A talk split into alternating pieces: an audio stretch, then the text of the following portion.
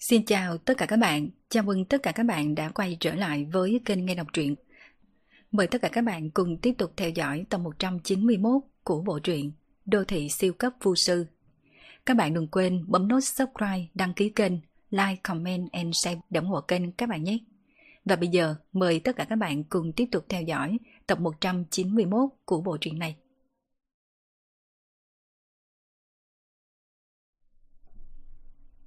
Phương Thời ngược lại không cảm thấy quá chán ghét mấy cô gái này. Bước ra khỏi tòa thành thị này chính là chiến trường.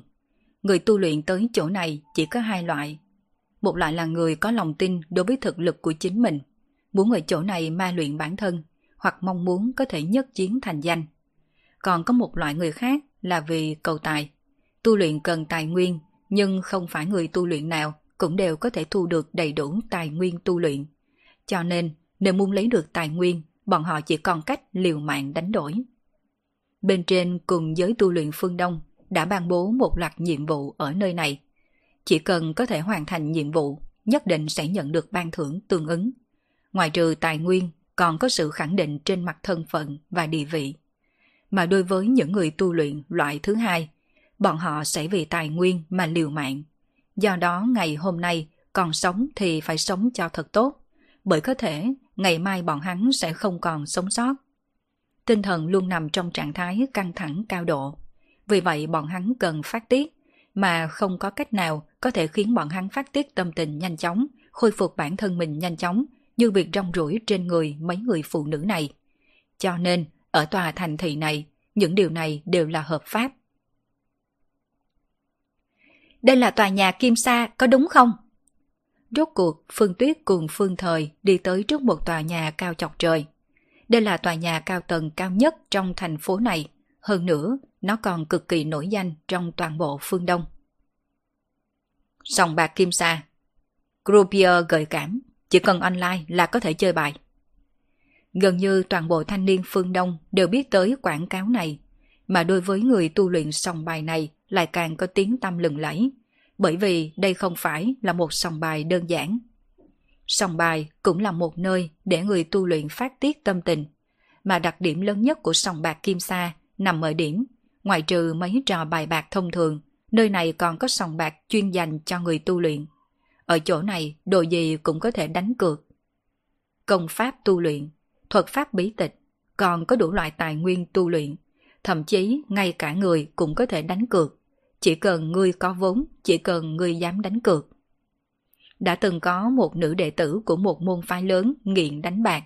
Sau khi thua sạch tiền bạc ở nơi đây, dưới cơn giận dữ đã đánh cược cả chính bản thân mình. Nếu người nào thắng cô ta, thì cô ta sẽ thuộc về người thắng.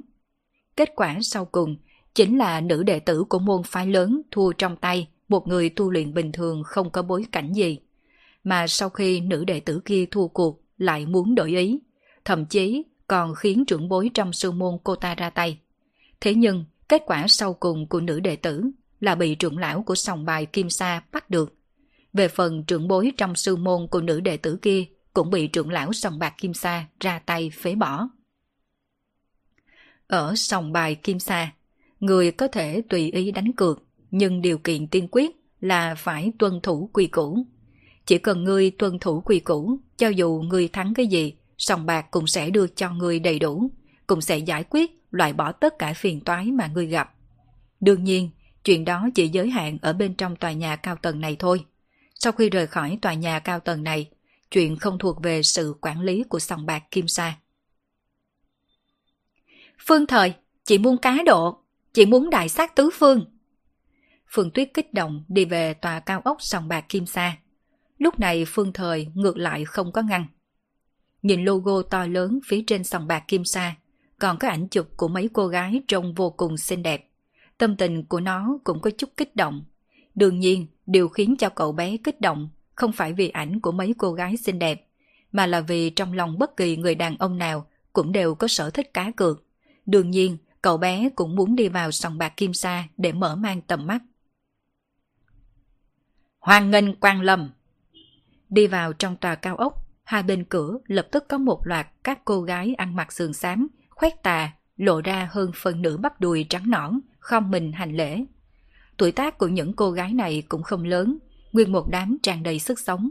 Hơn nữa, điều quan trọng nhất là những cô gái này đều là người tu luyện. Trên người các cô ấy có tản mát ra khí tức của người tu luyện. Chỉ có điều thực lực chỉ dừng ở nhân cấp tầng 1, tầng 2, cũng chính là những người mới bước chân vào con đường tu luyện thôi.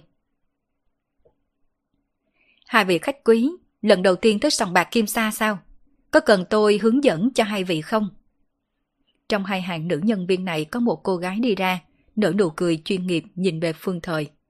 Phương Thời rất đẹp trai, gương mặt cậu bé được kế thừa từ dung mạo của Diệp Tử Du, hoàn toàn là một bộ dáng chó sữa nhỏ. Những cô gái khác thấy đồng bạn của mình đi ra, trong ánh mắt lập tức lộ ra trào phúng. Các cô không chỉ là người tiếp khách, mà còn là người phụ trách hướng đạo cho khách tới sông bạc, giới thiệu tình huống cùng quy tắc của sông bạc. Tuy rằng các cô thuộc về sông bạc, nhưng sông bạc lại không hề trả tiền lương cho các cô. Tiền lương của các cô tới từ tiền boa của những vị khách tới đây chơi. Cũng chớ xem thường tiền boa, đều có thể gặp được mấy vị khách giàu có. Bọn họ chi tiền cực kỳ hào phóng.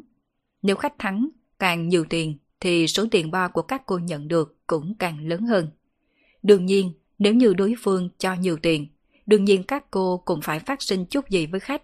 Nói trắng ra là các cô rất giống với loại gái bồi rượu trong các cây nội địa. Vì vậy đối với những cô gái này, các cô phải học được cách nhận rõ khách. Khách nào là khách có tiền, là khách tới đánh cược chân chính. Còn khách nào chỉ là khách tò mò vào xem một chút. Cho dù có đánh cược, cũng chỉ đánh tượng trưng một hai ván. Trong mắt của những cô gái này, hai người trước mặt tuổi tác không lớn lắm. Trước đây, người ở độ tuổi này thường chỉ theo trưởng bối trong nhà qua đây mở mang tầm mắt. Căn bản là không có bao nhiêu tiền để đánh cược. Cho nên, chuyện rất hiển nhiên, số lượng tiền bo mà các cô nhận được cũng không nhiều. Đây cũng là nguyên nhân vì sao những cô gái này chỉ hành lễ biểu thị hoan nghênh mà không có lấy một người đứng ra tiếp. Hai bên cửa tổng cộng có 20 cô gái, dựa theo quy tắc thì cô gái đứng vị trí trước nhất có quyền đón khách. Sợ dĩ có quy tắc như vậy là vì phòng ngừa những cô gái này cướp khách. Nhưng Phương Tuyết cùng Phương Thời đã sắp đi xa, mà vị đứng phía trước không đứng ra. Cuối cùng, người đứng ra lại là cô gái cuối cùng đứng hàng bên trái. Đã năm tháng nào rồi còn bắt khách dựa vào diện mạo, ở chỗ này chỉ có thực lực và tài phú mới là vương đạo mà thôi. Dưới cái nhìn của mấy cô gái này, đồng bạn của họ đúng là một người ngu ngốc, bị giá trị nhan sắc mê muội. Loại khách như vậy rõ ràng chỉ tò mò nên tới tham quan, căn bản sẽ không tiêu phí quá nhiều tiền trong sòng bạc. Đương nhiên, số lượng tiền boa cũng không có bao nhiêu. Mặt khác, điểm quan trọng nhất là những người này còn rất thích đi dạo. Vừa đi dạo là đi suốt cả buổi. Điều đó có nghĩa các cô cũng sẽ phải lãng phí một ngày vô ích. Đây là tổn thất lớn. À, chúng tôi chỉ muốn đi dạo chơi, vậy phiền phức chị nhỏ nhiều nha. Phương Tuyết cười hi hi mở miệng. Mạc Ninh hơi gật đầu đưa mắt nhìn về Phương Thời. Tuy rằng Phương Thời có chút bất đắc dĩ nhưng vẫn đồng ý. Trên thực tế, cậu bé không thích người của sòng bài đi theo sau lưng bản thân mình, bởi vì cậu bé biết những người này sẽ đưa bọn họ vào trong, dẫn bọn họ tới chơi những trò dễ thu tiền. Nhưng nếu chị mình đã nói như vậy, cậu bé cũng không tiện cự tuyệt. Ngược lại, chỉ cần bản thân mình không mắc mưu, vậy là được rồi. Sòng bạc Kim Sa lớn tới cỡ nào? Cả tòa nhà Kim Sa tổng cộng có 300 tầng, 50 tầng dưới cùng thuộc về sòng bạc, mà từ tầng 51 đến tầng 100 là khách sạn, là nơi dành riêng cho khách tới đánh bạc nghỉ ngơi. Từ tầng 100 trở lên có tin đồn đó lại là sòng bạc. Nhưng nếu muốn đánh bạc ở những tầng ấy, cần phải có địa vị khá cao hoặc phải là hội viên của sòng bạc, mà sòng bạc cao cấp trải dài suốt 100 tầng. Từ tầng 200 đến tầng 250 lại là nơi nghỉ ngơi cùng khu vực làm việc của nhân viên nội bộ trong sòng bạc. Từ tầng 250 đến tầng 300 chính là nơi mà hội viên của sòng bạc hoặc khách quý có thân phận địa vị tương đối cao ở lại. Có tin đồn, sau lưng sòng bạc Kim Sa là mấy thế lực lớn, thực lực không tầm thường, thậm chí còn có cường giả thiên cấp tỏa trấn. Mặc dù như vậy, sòng bạc Kim Sa vẫn nhường tầng cao nhất cho khách đánh bạc. Đây là chỗ khôn khéo của sòng bạc. Trên thực tế, sòng bạc chẳng khác nào một ngành dịch vụ. Sòng bạc thông minh chưa bao giờ làm mấy chuyện lừa bịp gì trong sòng bạc nhà mình. Mà Gropier cũng đều dựa vào kỹ thuật bài bạc của bản thân. Bọn họ chỉ có nhiều kinh nghiệm đánh bạc cùng nhãn lực hơn so với mấy người khách bình thường. Sòng bạc muốn để khách đánh bạc có thể cảm nhận được cuộc sống của đại gia khi tới đây. Chỉ có như vậy mới có thể thu hút khách tới. Thậm chí, ngay cả khi đã thu tiền ở sòng bạc, nhưng họ vẫn tới. Mà nguồn tiền chân chính của sòng bạc chính là trích phần trăm lợi nhuận. Căn cứ phương pháp đánh bạc khác nhau mà sòng bạc cũng có phương pháp trích phần trăm khác nhau. Bình thường đều là từ 3 đến 5%.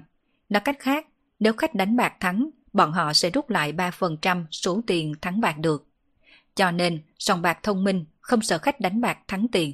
Bởi vì người thắng càng nhiều, thì phần trăm bọn họ có thể rút lại cũng càng nhiều.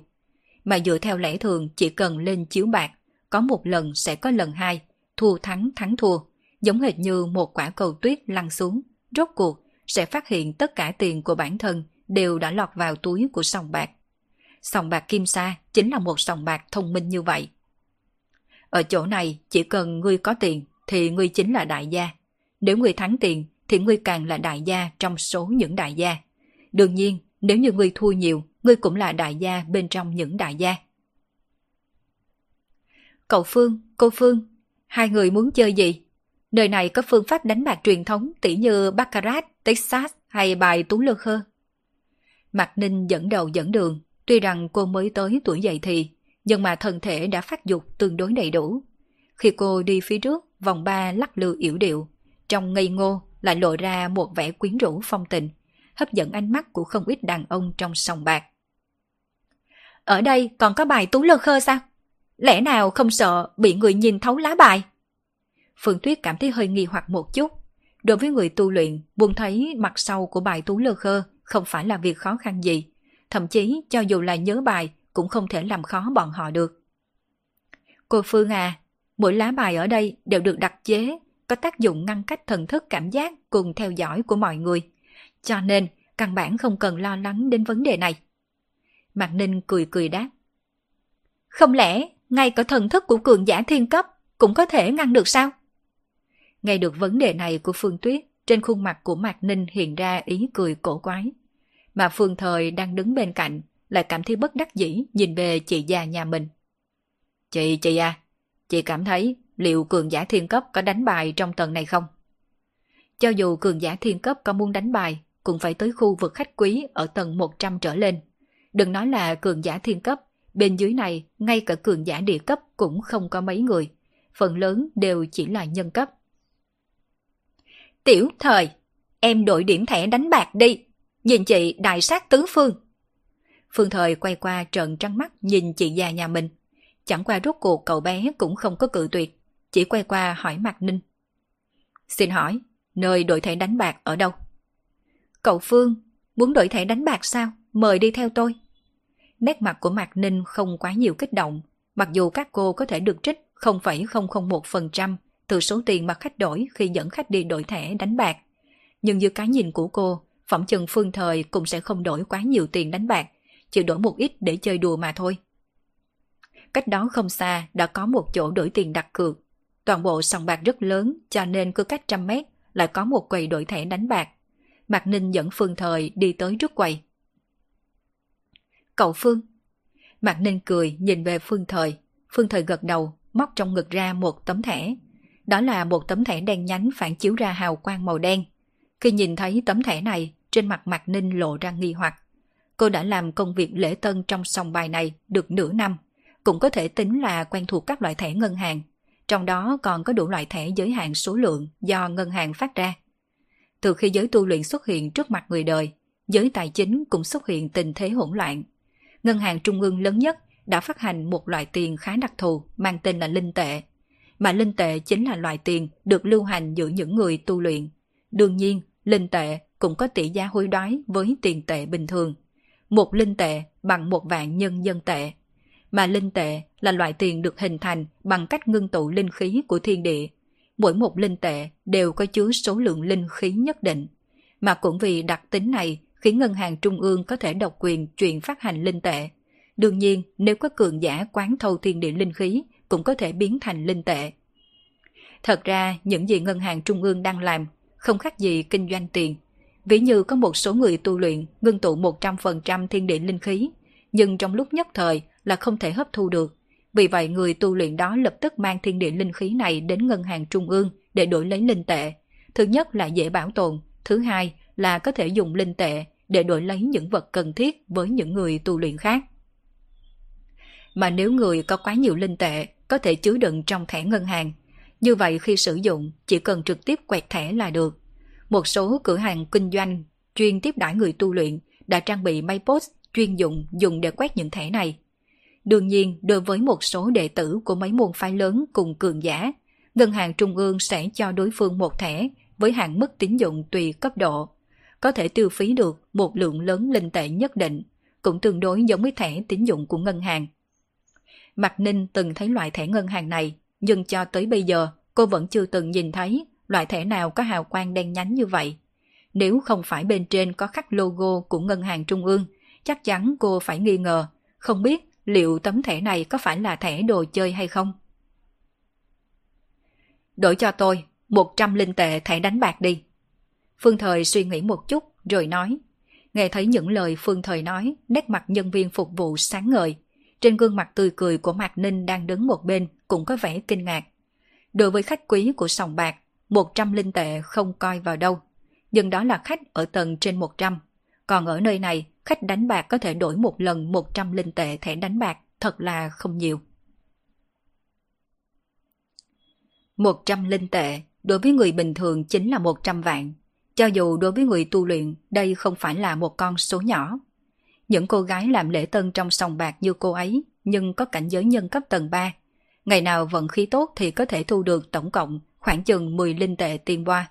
Nhưng những ngày có thu nhập như vậy rất ít, đa số thời gian bọn họ chỉ thu được chừng 1-2 linh tệ mà thôi. Thưa cậu, đây là thẻ đánh bạc của cậu. Nhân viên phục vụ quầy nhận lấy thẻ của Phương Thời quét qua máy post, sau đó lại lấy ra một mâm nhỏ. Mạc Ninh đứng một bên, lập tức tiến lên, bưng lấy mâm nhỏ. Bên trên có một sấp thẻ đánh bạc khá dày. Trong sòng bạc này, một linh tệ có thể đổi lấy 10 thẻ đánh bạc. Mỹ nhân bưng mâm, khách đánh bạc chỉ cần chịu trách nhiệm đặt cược là được. Có rất nhiều đàn ông rất thích biểu hiện, tỏ vẻ trước mặt người đẹp. Vì để người đẹp có thể thấy sự giàu có hào phóng của bản thân, khi đánh bạc cũng vô thức đặt cược nhiều hơn hẳn. Nhất là khi vừa quay đầu, đã thấy người đẹp tràn đầy sức sống đang tươi cười nhìn mình, lại càng không dám kêu kiệt. Không thể không nói sòng bạc Kim Sa rất giỏi về khoản, nắm giữ tâm lý khách hàng. Đợi khi Phương Thời tìm được Phương Tuyết, Phương Tuyết đã đứng trước chiếu bạc đổ xuất sắc. Trước chiếu bạc có không ít người, thấy em trai mình qua đây, Phương Tuyết vội vàng hô. Tiểu thời à, nhanh chóng cầm thẻ đánh bạc qua đây. Chị mới vừa nhìn ba ván, mà cả ba ván đều bị chị đặt trúng đó. Lần này chị muốn đặt thẻ đánh bạc. Bừng lấy mâm chất đầy thẻ đánh bạc từ trên tay Mạc Ninh, Phương Tuyết trực tiếp áp hết vào ô đại. đổ xuất sắc có vài cách chơi. Chẳng qua, Phương Tuyết chỉ lựa chọn loại đơn giản nhất là chơi đại tiểu. 1, 2, 3 là tiểu, 4, 5, 6 là đại, tỷ lệ đặt cược là 1 bồi 1. Phương Thời liếc nhìn số thẻ đánh bạc chị già nhà mình đặt cược, tối thiểu cũng phải là 300 thẻ. Đây là 30 linh tệ. Quả nhiên, phụ nữ đều là kẻ tiêu tiền không chớp mắt. Trước khi cha đưa mẹ cùng mẹ hai ra ngoài du lịch, đã cho cậu bé cùng chị của cậu mỗi người một tấm thẻ ngân hàng. Bên trong có một vạn linh tệ, cũng đủ cho hai chị em sinh sống. Vậy mà không ngờ chị mình đã thua sạch tiền chỉ trong một thời gian ngắn. Một vạn linh tệ đó, cho dù là thu nhập một năm của cường giả địa cấp hậu kỳ, đoán chừng cũng chỉ được chừng đó mà thôi. Nhưng chị mình thì sao?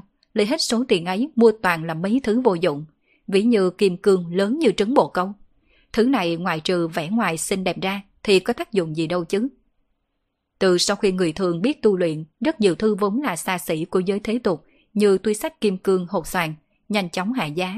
Bởi vì trước đây, mọi người mua những mặt hàng xa xỉ phẩm này để khoe mẽ tăng giá trị của bản thân, cho thấy mình là kẻ có tiền. Nhưng bây giờ, cho dù người mặc một thân Armani, đeo đồng hồ Patek Philippe, nhưng đối với các cô gái bên ngoài, lực hấp dẫn của mấy đồ này còn không mạnh mẽ bằng một người tu luyện nhân cấp. Nếu những thứ xa xỉ phẩm này đã không thể tăng giá trị cho bản thân, thậm chí còn không thể trở thành vũ khí tốt để tan gái, đương nhiên cũng sẽ không được người ta tung hô. rất nhiều công ty của các thương hiệu xa xỉ vì vậy mà vỡ nợ. Đương nhiên, những mặt hàng xa xỉ là thứ vĩnh viễn cũng không bị diệt. Hiện tại là thời đại mới, đương nhiên cũng sẽ có những mặt hàng xa xỉ mới. Tỉ như dây nịt có chứa linh khí, châu báu có chứa linh khí, vô số thương hiệu xa xỉ mới ra đời. Nếu chị nhà mình mua những sản phẩm xa xỉ kiểu mới này thì thôi, chỉ ít cũng có chút trợ giúp cho việc tu luyện. Nhưng mà hết lần này tới lần khác, chị nhà mình chỉ mua mấy món châu báu không có chút linh khí, hoàn toàn là lãng phí tiền. Cược xong rút tay, mở ra. Copier mở bài, liếc nhìn điểm. 5 điểm, đại. Ai chị trúng rồi, tiếp tục đặt đại nha. Phương Tuyết kích động, nắm chặt năm đấm nhỏ. Lần này cô bé đặt hết số tiền vừa thắng được, kết quả là một lần nữa ra đại.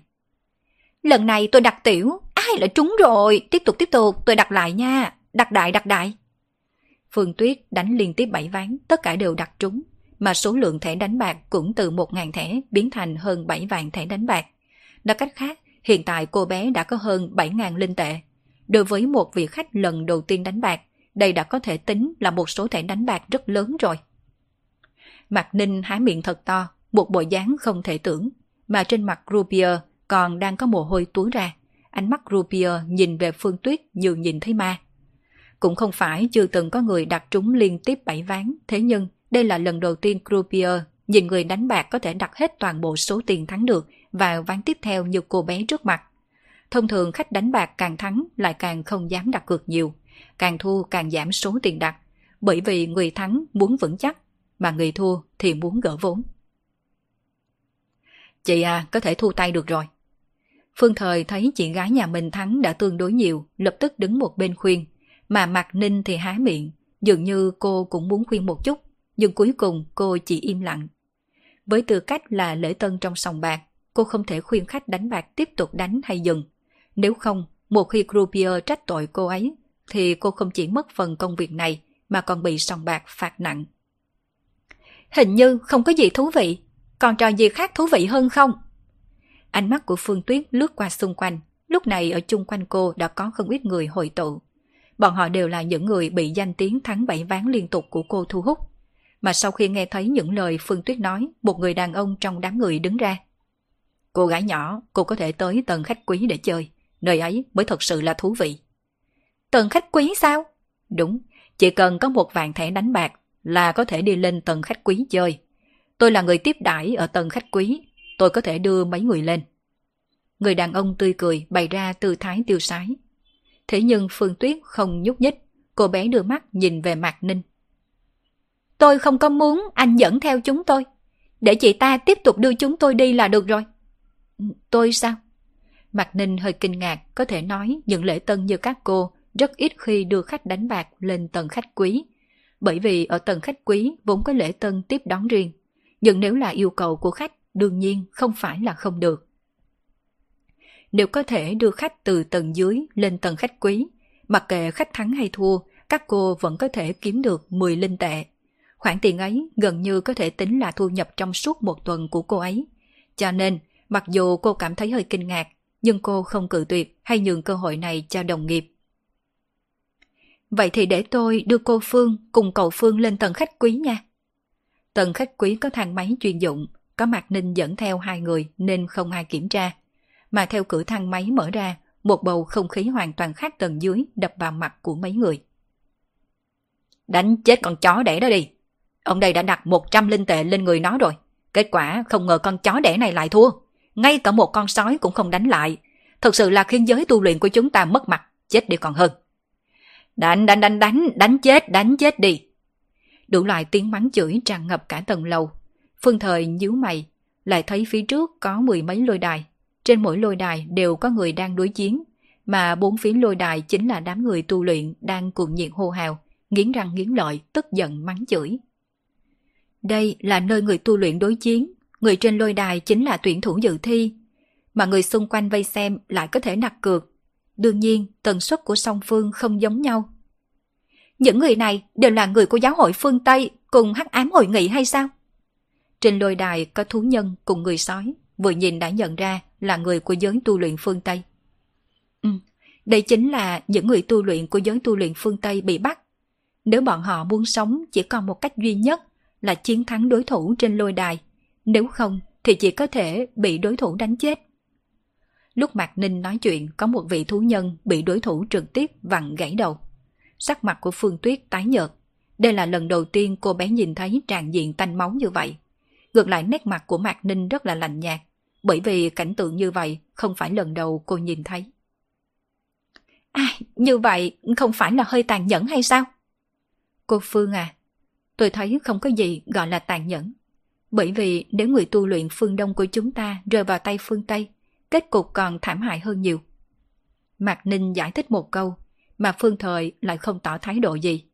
Phương Đông cùng phương Tây ở thế đối địch, loại tình huống trước mặt này là không thể tránh khỏi. Ở đây đều là cường giả nhân cấp, không có cấp bậc càng cao hơn sao? Phương Thời hiếu kỳ hỏi. Có, nhưng mà không ở tầng này, mà khởi điểm đặt cược ở bên kia lại là 500 linh tệ. Vậy thì mau mau đưa bọn tôi đi đi, tôi muốn hiểu thêm về lôi đài của cường giải địa cấp. Phương Tuyết lập tức thúc giục. Trong sòng bạc có khá là nhiều tầng dành cho khách quý. Mạc Ninh không cự tuyệt, dẫn theo Phương Tuyết cùng Phương Thời tiếp tục đi lên mấy tầng. Đương nhiên, lần này bọn họ đổi thang máy khác, nằm ở đối diện tầng này. Không ngừng đi lên 5 tầng, cửa thang máy mới mở ra lần nữa. Tuy rằng bên ngoài vẫn có tiếng huyền náo, nhưng có thể nói là an tĩnh hơn trước rất nhiều. Cả tầng lầu không quá 5 lôi đài, ngoài trừ hai lôi đài đang có chiến đấu, thì ba lôi đài khác còn đang trống. Xung quanh lôi đài có một loạt dãy ghế, đã có không ít người tu luyện ngồi bên trong. Thế nhưng, những người tu luyện này lại khá im lặng, không lớn tiếng, chỉ nhỏ giọng thảo luận cùng người bên cạnh. Có thể xuất hiện ở nơi này đều là những người có địa vị tài sản không ít.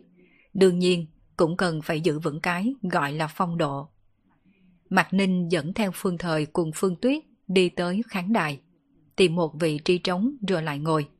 Ngay sau đó có nhân viên phục vụ đưa một phần báo tuyên truyền đến. Mạc Ninh nhìn thoáng qua, trong mắt có vẻ kinh ngạc. Cô Phương, cậu Phương, trên này có ghi những trận đấu trên đài thi đấu ngày hôm nay. Tôi nghĩ hai người sẽ cảm thấy hứng thú với trận tranh tài tiếp theo. À, là tranh tài gì? Phương Tuyết có chút tò mò hỏi. Trước đó không lâu, bên chúng tôi có một vài đội lính đánh thuê lẻn vào phương Tây, bắt được mấy thành viên của hắc ám hội nghị. Trong đó có một vị rất đặc thù. Mặc dù mới chỉ đạt tới địa cấp tầng 1, nhưng có thể chống chọi với địa cấp tầng 2 mà không rơi vào hạ phong. Lần này sòng bạc sắp xếp cho người này đối chiến cùng một vị địa cấp tầng 2. Nếu đặt người này thắng, tỷ lệ đặt cược là 1 trên 10.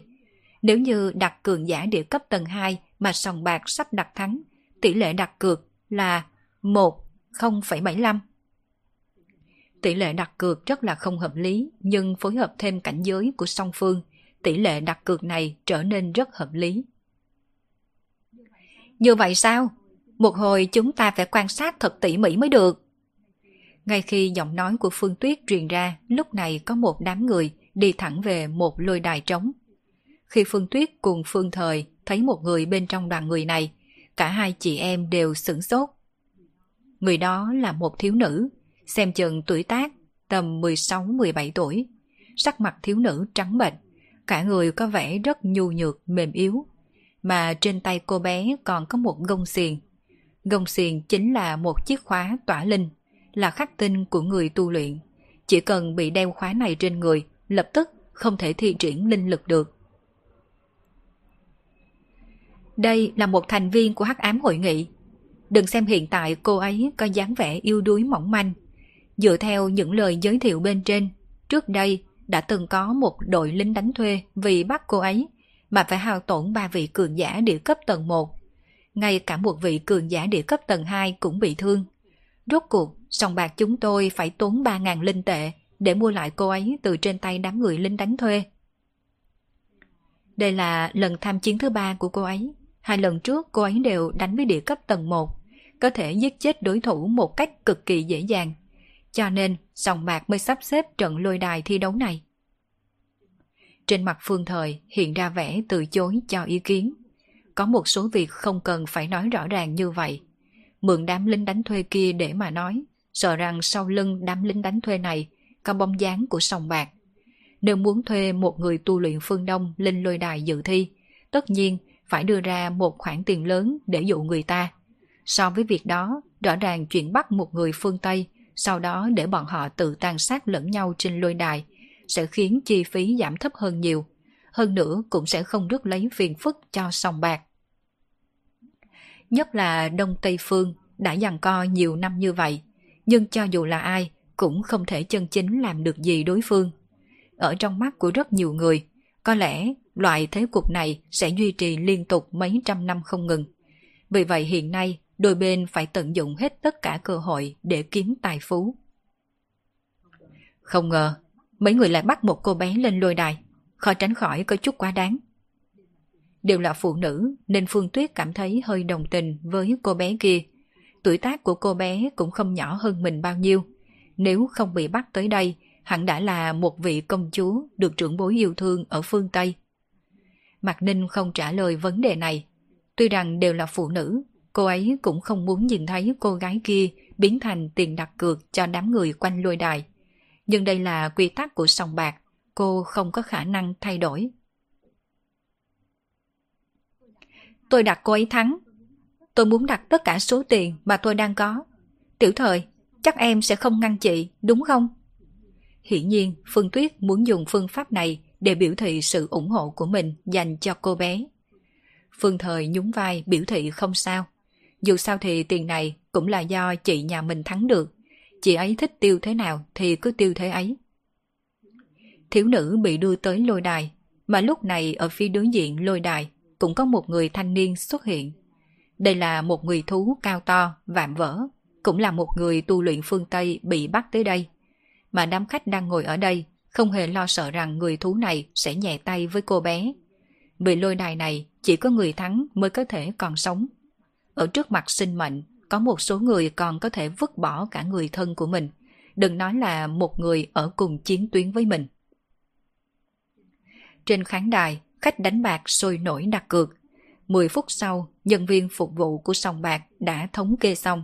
Sau đó, lại có một vị cường giả địa cấp trung kỳ đến cởi khóa tỏa linh trên tay cô bé cùng người thú. Đồng thời đứng bên bờ lôi đài, phòng ngừa hai người này chạy trốn. Thủ nhân rống giận một tiếng, cũng không vì thiếu nữ kia là người vốn ở cùng một chiến tuyến với mình mà nhân nhượng, lập tức khiến bản thân mình tiến vào trạng thái cuồng bạo. Thân thể mạnh tăng gấp rỗi, vì vậy một màn trên lôi đài lúc này biến thành người thú và thiếu nữ. Gương mặt thiếu nữ không chút biểu cảm, đối mặt với công kích mãnh liệt của người thú, thiếu nữ chỉ lắc mình né tránh. Nhưng lôi đài không lớn bao nhiêu, làm sao thiếu nữ có thể tránh thoát mãi. Sau vài lần né tránh, thiếu nữ bị người thú đánh trúng một quyền. Thiếu nữ lảo đảo lui vài bước, mái tóc dài màu vàng bị xóa tung, khiến đám người ở đây không thể nhìn thấy rõ khuôn mặt của thiếu nữ này. Mà giờ khắc này trên lôi đài cũng có không ít người reo hò hoang hô, bởi vì phần lớn người đều đặt cược vào người thú. Có thể chống lại địa cấp tầng 2, nhưng cũng chỉ là chống lại mà thôi. Trên lôi đài sinh tử này, song phương đều không giữ lại chút nào. Làm sao địa cấp tầng 1 có thể là đối thủ của địa cấp tầng 2?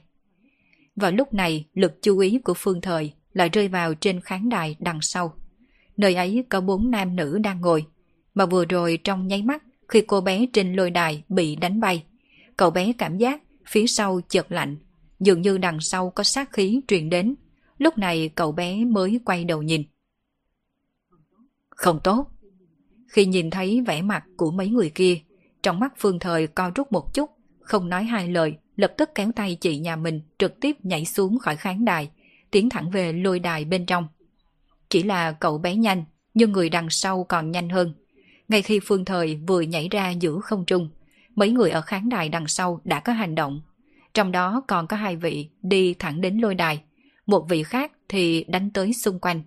Mà một trong số hai vị chạy về lôi đài, trực tiếp đánh một chưởng lên lưng của Phương Thời. Phương Thời phun ra một ngụm máu tươi. Chẳng qua, ngay trong lúc nguy cấp, cậu bé lại buông lỏng tay ra, khiến chị nhà mình rơi xuống bên dưới, tránh thoát công kích của đối phương. Chỉ là bản thân phương thời sau khi trúng một chữ này, lập tức như diều đứt dây, té lăn quay trên lôi đài. Vừa lúc bay tới phía trước cô bé. Không tốt, có địch nhân tập kích. Cường giả có trách nhiệm quản lý sòng bạc cũng phản ứng rất nhanh.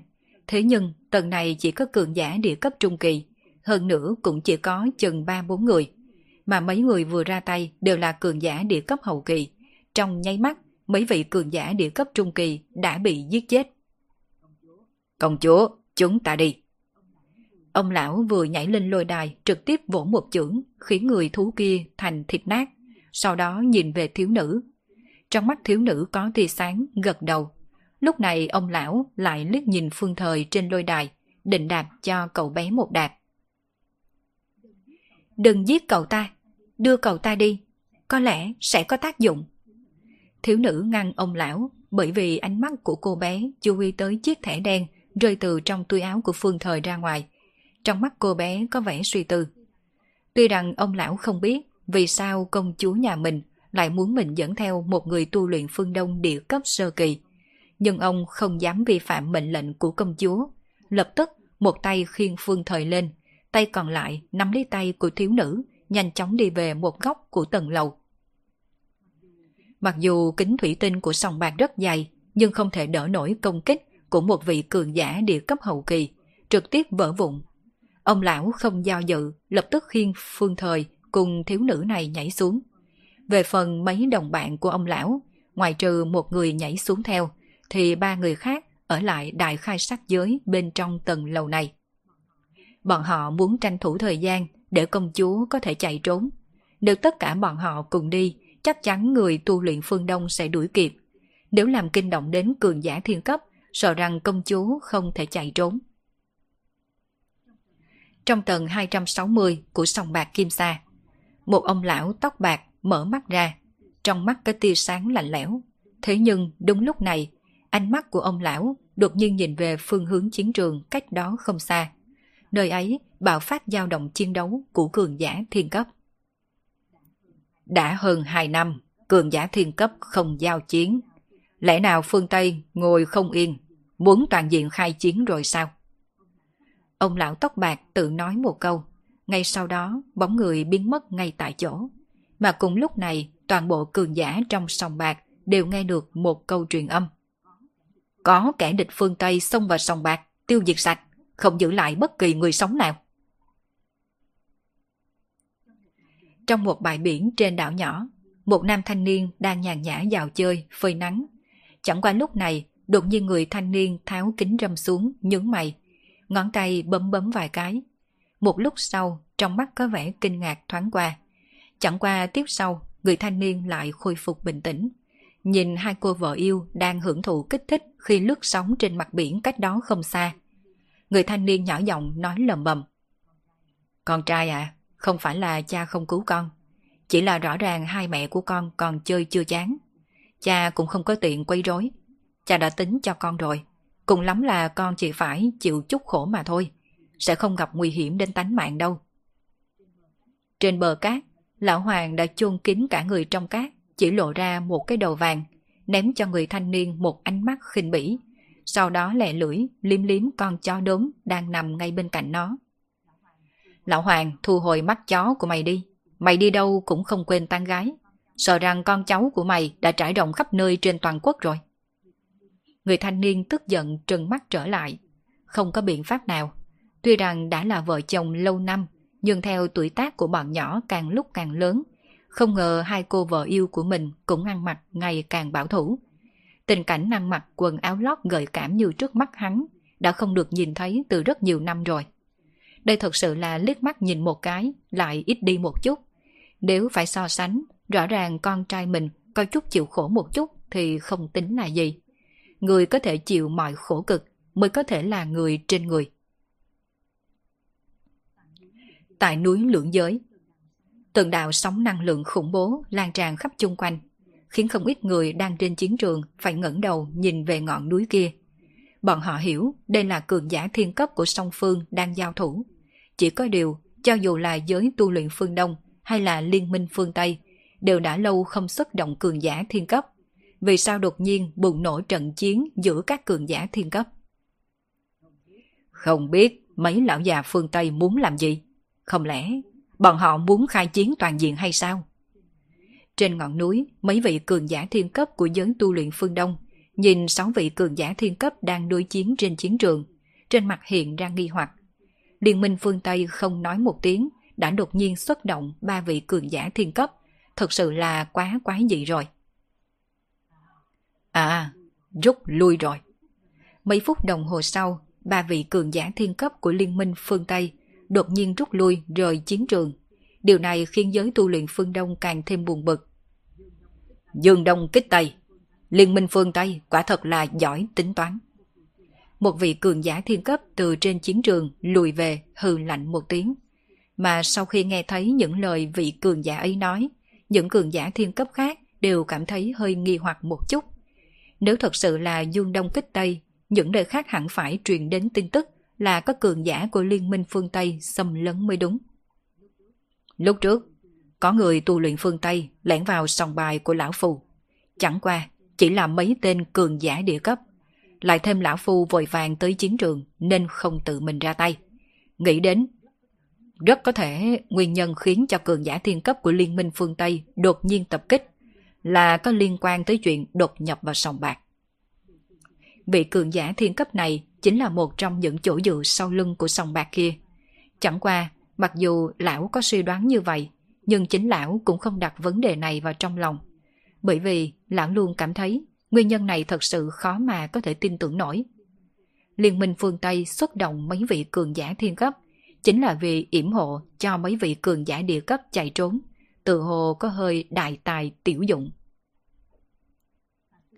Tại khu vực Liên minh phương Tây Xin cảm ơn hai vị đã ra tay giúp. Phần nhân tình này tôi sẽ bẩm báo với tộc trưởng. Khách khí rồi, tiểu công chúa có thể bình an quay về, chúng tôi đã rất là vui mừng. Ba vị cường giả của Liên minh phương Tây đại chiến với cường giả thiên cấp của phương Đông khi trước. Có một ông lão biểu thị ý cảm kích đối với hai ông lão còn lại, sau đó lập tức rời khỏi đây đi tới một tòa trang viên. Công chúa, người không sao chứ? Công chúa, người khiến ta vội muốn chết. Đều tại ta vô năng, không thể bảo vệ tốt cho công chúa. Ta xin cam nguyện bị phạt. Trong trang viên, thiếu nữ tóc vàng mặt không thay đổi, nhìn đám người đang quỳ dưới đất từ tốn nói. Chuẩn bị xe cho ta, ta muốn rời khỏi chỗ này. Trong trang viên, mấy chiếc xe xa hoa đã được chuẩn bị tốt. Sau khi thiếu nữ tắm xong, đã đổi một bộ váy áo sạch sẽ, leo lên một chiếc xe giả ngoại. Mà trước sau chiếc xe giả ngoại này đều có một chiếc xe con. Trên chiếc xe con phía trước có, có một vị cường giả thiên cấp, mà xe đằng sau là là bốn vị cường giả địa cấp hậu kỳ. Này, tôi đã bị bắt làm tù binh rồi sao? Lúc Phương Thời tỉnh lại, phát hiện bản thân mình đang ở trên xe. Trên tay còn bị buộc đeo khóa tỏa linh. Mà trước mặt cậu bé, thiếu nữ tóc vàng đang đưa tay cầm lấy một quyển sách. Mà cậu bé thì ngẩng đầu nhìn về thiếu nữ. Sau khi tắm rửa sạch sẽ, khuôn mặt thiếu nữ đã khôi phục bình thường. Đó là một khuôn mặt tinh xảo, da thịt trắng nõn như búp bê. Lúc này hai hàng mi trên đôi mắt màu xanh đậm giật giật, phản phất như một vị thiên sứ. Chẳng qua, Phương Thời sẽ không cho rằng đối phương là thiên sứ. Phương Đông cùng Phương Tây là đối thủ, mặc dù Phương Thời không biết rõ vì sao đối phương không giết chết mình. Thế nhưng, điều này vẫn không thể thay đổi sự thực. Lúc này Phương Thời là tù nhân. Kết thúc tập 190 của bộ truyện Đô thị siêu cấp vu sư. Cảm ơn tất cả các bạn đã theo dõi. Mời tất cả các bạn cùng tiếp tục theo dõi tập 192 của bộ truyện Đô thị siêu cấp vu sư. Cậu muốn chết hay là muốn sống? Miêu Ly để quyển sách xuống nhìn về Phương Thời. Phương Thời gần như không suy xét mà lập tức trả lời. Đương nhiên là muốn sống rồi. Muốn sống là muốn để tôi ném cậu lên trường giác đấu chiến một trận sinh tử cùng đám người kia sao? Này, một đống cặn bã nhỏ như tôi, làm sao có thể lên trường giác đấu? Phương Thời rất thức thời nhận thua. Cậu bé biết là trường giác đấu của phương Tây cũng tương đối giống với lôi đài ở sòng bạc Kim Sa. Căn bản không có con đường sống. cùng lắm cũng chỉ có thể sống lâu thêm một khoảng thời gian thôi. Xem ra, cậu thật đúng là không có cốt khí. Khuôn mặt của Miêu Ly lộ ra vẻ khinh thường. Chỉ là đối phương càng sợ chết, càng khiến mục đích của cô bé dễ đạt thành hơn. Mấy thứ như cốt khí này làm sao quan trọng bằng mạng sống được. Phương Thời nghĩ đến cha mình. Mỗi lần cha trước mặt mẹ, ý chí cầu sinh luôn rất cao. Chính là người thật sự không có chút tiết tháo. Nếu như muốn mạng sống, cũng không phải là không thể. Tạm thời khai báo rõ la lịch của cậu đi. Đừng nghĩ qua loa lừa dối tôi. Loại thẻ ngân hàng này không phải ai cũng có thể có. Trên tay của Miêu Ly xuất hiện tấm thẻ ngân hàng, chính là tấm thẻ đen trên người của Phương Thời. Cô bé cũng biết tới loại thẻ đen này, chỉ có cường giả thiên cấp mới có tư cách làm thẻ. Hơn nữa, đây còn là thẻ thông dụng trên toàn cầu. Mặc dù Đông Tây Phương là quan hệ đối địch, nhưng đây chẳng qua là nhằm vào liên minh phương Tây cùng người tu luyện phương Đông. Đối với dân chúng bình thường, mọi người vẫn có thể lên máy bay công tác cùng du lịch qua lại giữa phương Đông và phương Tây. Đương nhiên, nếu tự nhận có thể thoát khỏi màn kiểm tra an ninh nhằm vào người tu luyện, người tu luyện cũng có thể trộm lẻn vào. Cũng chính bởi vì điểm này, nghiệp vụ ngân hàng giữa phương Đông và phương Tây vẫn có liên lạc. Ngoài trừ ngoại tệ, còn có thêm thẻ ngân hàng có thể chứa đựng linh tệ. Chỉ có điều, rất ít người sử dụng loại thẻ này ở nước ngoài. Lai lịch của tôi sao? Tôi chính là học sinh bình thường của học viện tu luyện, không có lai lịch gì. Phương Thời nhìn về Miu Ly. Cậu bé biết cô bé trước mặt này không tin lời mình, nhưng những lời cậu bé vừa nói là tất cả những gì cậu bé biết, bởi ngay cả cậu bé cũng không biết bản thân mình có lai lịch gì. Ngày ngày, cha mình ở chung với mẹ mình, cũng cho tới bây giờ, cha mình vẫn chưa bao giờ lộ mặt trong giới tu luyện mà phần lớn bạn bè thân thích của cha mẹ mà cậu bé gặp được ở nhà cũng chỉ là người bình thường. Thỉnh thoảng cũng có một ít người tu luyện. Một vị trong đó chính là cha của Nini, chú Lữ Trí Thần. Đương nhiên, Phương Thời cũng không ngu dốt. Cậu bé tin tưởng chắc chắn cha mình có quan hệ cùng với giới tu luyện. Nếu không, làm sao có thể lấy ra được nhiều linh tệ như vậy cho chị gái nhà mình phá cũ. Thế nhưng, thân là con trai, làm sao có thể đi tìm hiểu tin tức về bậc cha chú của mình. Vì vậy cậu bé chỉ có thể giả bộ hồ đồ. Xem ra, cậu quyết định không thành thật. Chẳng qua, tôi tin, chẳng mấy chốc cậu sẽ nói thật thôi. Miêu Ly thu hồi ánh mắt, cô bé tin tưởng bản thân mình có vô số biện pháp khiến cho cậu bé rất sợ chết trước mặt này phải nói ra lai lịch thật. Mà bây giờ chuyện cô bé cần phải làm là nghỉ ngơi cho thật tốt, đợi lúc trở về đến gia tộc. Mười mấy tiếng đồng hồ sau, xe lái vào một tòa thành. Cửa xe mở ra, Miêu Ly liếc nhìn Phương Thời, sau đó xuống xe trước. Phương Thời cười khổ một tiếng, ngoan ngoãn đi theo. Miêu Ly, em trở lại rồi. Nghe tin em bị người ta bắt cóc đến phương Đông, thật sự là khiến cha lo lắng muốn chết. Cũng may hiện nay em có thể bình an trở về. Thật sự là Thượng Đế phù hộ cho em. Một cậu bé vừa nói, một bên chạy vội, từ bên cửa lâu đài chạy đến. Vậy mà Miêu Ly chỉ lạnh lùng nhìn cậu bé. Xin lỗi nha, tôi không tin vào Thượng Đế. Cậu bé đụng nhầm cây đinh, nét mặt có chút xấu hổ, hậm hực nói. Đều giống nhau mà, hiện tại nhà anh đã hình thành liên minh với phương Tây, tuy hai mà một. Nhưng mà người kia là ai? Ánh mắt của cậu bé rơi vào trên người Phương Thời. Miêu Ly thản nhiên đáp. Là một tù binh tôi bắt được từ phương Đông. Người tu luyện phương Đông sao? Vậy còn giữ cậu ta ở đây làm gì? Trực tiếp giết đi cho xong. Hoặc ném cậu ta vào trường giác đấu. Hai người các ngươi, mau bắt tên kia đưa qua trường giác đấu cho ta. Cậu bé vung tay. Hai người đàn ông trung niên tóc nâu đằng sau cậu bé lập tức muốn tiến lên ra tay. Thế nhưng mà Miu Ly lạnh lùng liếc qua, gương mặt không chút biểu cảm. Đây là người do ta bắt được. Nếu người muốn thì tự đi mà bắt. Mặt khác, ai bảo người tới nhà ta? Nghe đoạn đối thoại của hai người, trong lòng Phương Thời có suy đoán. Hẳn cậu bé này thích cô bé trước mặt, đang theo đuổi cô bé. Chỉ có điều, dường như cô bé không hề yêu thích gì cậu bé này, thậm chí còn cảm thấy hơi phiền phức. Không phải là anh quan tâm đến em sao? Nghe được tin em trở lại, anh lập tức chạy đến đầu tiên. Nếu đã quan tâm tôi, vì sao không đến phương Đông để cứu tôi? Trên mặt Miêu Ly mang theo trào phúng thản nhiên. Nét mặt của Hồ lại càng thêm xấu hổ. Rốt cuộc chỉ có thể hậm hực nói.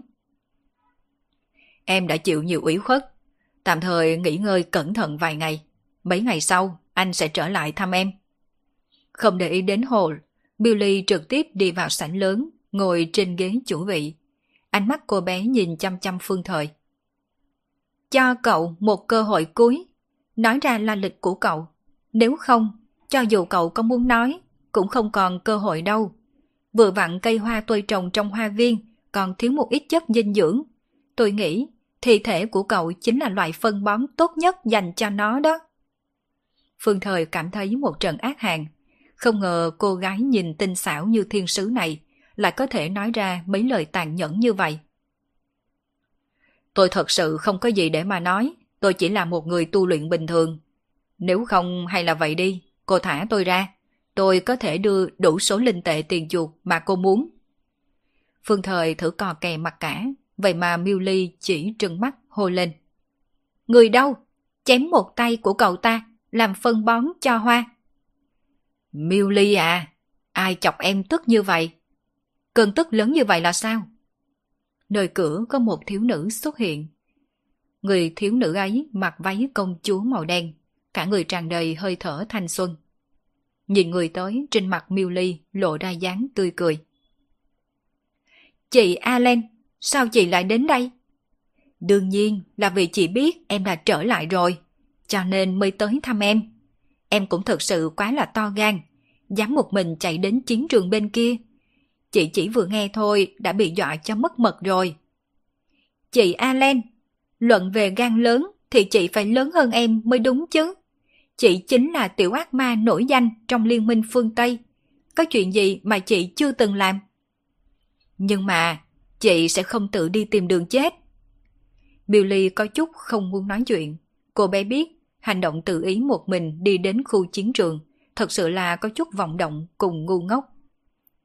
Allen đi vào trong sảnh, đưa mắt nhìn thoáng qua phương thời, sau đó nói. Đây là tù binh em bắt được từ chiến trường sao? Nhìn cũng không có gì đặc biệt. Chỉ còn tưởng em giống với mấy nhân vật chính trên sách, phát triển một đoạn tình cảm đặc thù với cậu ta chứ. Chính là câu chuyện tình yêu của hai người từ hai thế lực đối địch nhau. Khóe miệng của phương thời co quắp, mà Miêu Ly cũng có chút bất đắc dĩ, giải thích một câu. Chị Allen, hẳn thân phận địa vị của cậu ta ở phương Đông cũng không thấp.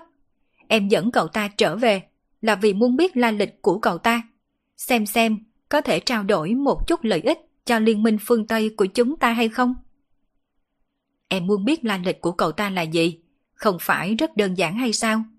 Không phải em là quỷ hút máu ư? Chỉ cần em biến cậu bé thành sơ ủng, đương nhiên cậu bé sẽ phải nghe lệnh em ngoan ngoãn khai báo rõ ràng tất cả. Nghe được kiến nghị của Alan, Millie hơi do dự. Cô bé là quỷ hút máu, hơn nữa còn là quỷ hút máu, có huyết mạch thân vương. Đương nhiên cô bé có yêu cầu rất nghiêm khắc đối với sơ ủng, mà cô bé cũng không hy vọng sơ ủng của mình là một người phương Đông. Nhất là hiện nay, cô bé còn chưa có một vị sơ ủng nào, càng không muốn khiến một người phương Đông thành sơ ủng đầu tiên của cô bé. Trên mặt phương thời cũng lộ ra biểu tình chán ghét. Biến thành sơ ủng, đó không phải là trở thành nô bộc của quỷ hút máu hay sao? Vốn là miêu ly muốn cự tuyệt, nhưng vừa thấy biểu tình chán ghét trên mặt phương thời, đột nhiên tức giận bùng lên trong lòng cô bé. Người muốn làm sơ ủng của bản công chúa, không biết phải chen chút vỡ đầu chảy máu ra sao. Không ngờ người trước mặt này lại dám lộ ra vẻ ghét bỏ, thật sự rất là quá đáng. Được, cứ làm theo những gì chị Allen nói đi. Em sẽ bắt cậu ta thành sơ ủng của em.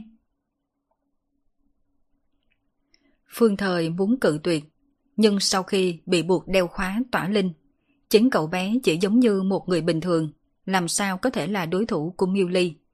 Vì vậy cậu bé chỉ còn nước trơ mắt nhìn Miêu Ly cắn một cái trên cổ mình. Mùi thơm của thiếu nữ kéo tới, một lúc sau Miêu Ly dương đầu lên. Trên khuôn mặt cũng có một vòng đỏ ửng. Có thể nói từ lúc 12 tuổi, quỷ hút máu nên bắt đầu tìm kiếm sơ ủng đầu tiên của cuộc đời mình. Mà sợ dĩ cô bé không tìm kiếm sơ ủng là vì cô bé cảm thấy chán ghét, cảm giác có người khác phái đến gần cô bé. Cho nên, ngay cả chính cô bé cũng không biết vì sao vừa rồi cô bé lại xúc động như vậy.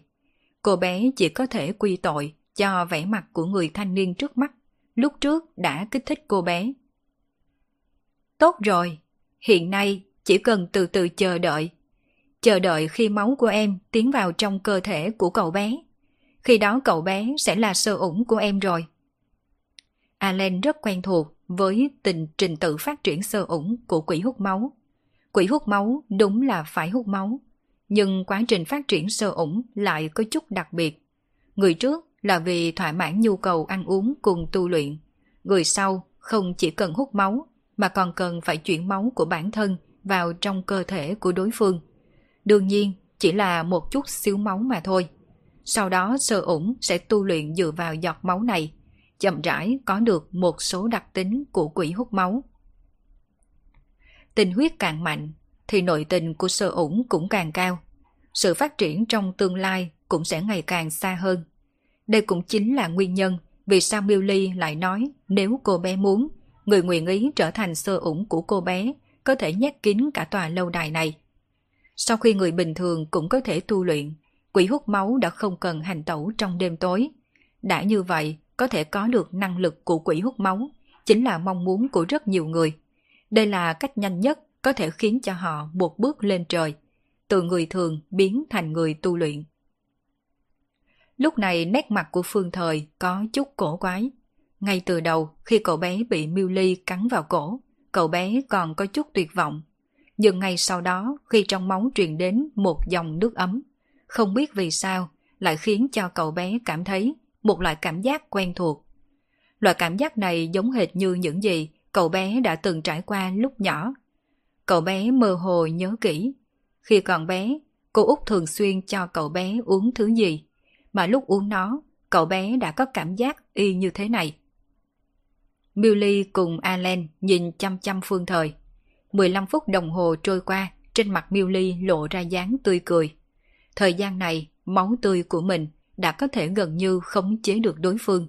Đối phương sẽ xuất hiện ý thần phục đối với mình. Người hầu của ta, hiện nay mau nói cho ta biết là lịch của ngươi là gì? Nghe thấy những lời miêu lý nói, nét mặt phương thời có chút cổ quái. Bị một cô bé nhỏ tuổi hơn mình gọi là người hầu. Đối phương còn tự xưng là chủ nhân. Cậu bé căn bản không hề cảm thấy có chút ý muốn thần phục nào. Thậm chí cậu còn muốn đè cô bé này xuống, hung tợn đánh một trận. Bởi vì cậu bé phát hiện ra, thân thể của cậu bé hơi khô nóng. Loại cảm giác khô nóng này cho tới bây giờ, cậu bé vẫn chưa từng cảm giác được. Chẳng qua, Phương Thời vẫn cố gắng dùng lý trí đè nén cảm giác kích động này. Cậu bé biết lúc này là một cơ hội tốt, là một cơ hội tốt để thoát khốn. Chủ nhân Tôi tên là Phương Thời, đến từ chính nhà họ Phương của giới tu luyện Phương Đông. Phương Thời bắt đầu nói bậy, thân là người tu luyện, cậu bé vẫn biết nhà họ Phương. Dù sao cũng là một gia tộc cấp cao trong giới tu luyện Phương Đông. Câu trả lời ba phần giả, bảy phần thật như vậy mới dễ gạt người nhất. Trên mặt Miêu Ly lộ ra biểu tình quả nhiên là vậy. Về nhà họ Phương, đương nhiên cô bé cũng đã từng được nghe. Đó là một kẻ địch mạnh của Liên minh phương Tây. Trong gia tộc có rất là nhiều cường giả thiên cấp, là họa lớn trong lòng của Liên minh phương Tây. Người đến từ nhà họ Phương, vậy cha mẹ hoặc trưởng bối của ngươi có thân phận địa vị gì ở nhà họ Phương? Cha ta chỉ là đệ tử bình thường của nhà họ Phương, nhưng ông nội ta lại là trưởng lão thiên cấp nhà họ Phương.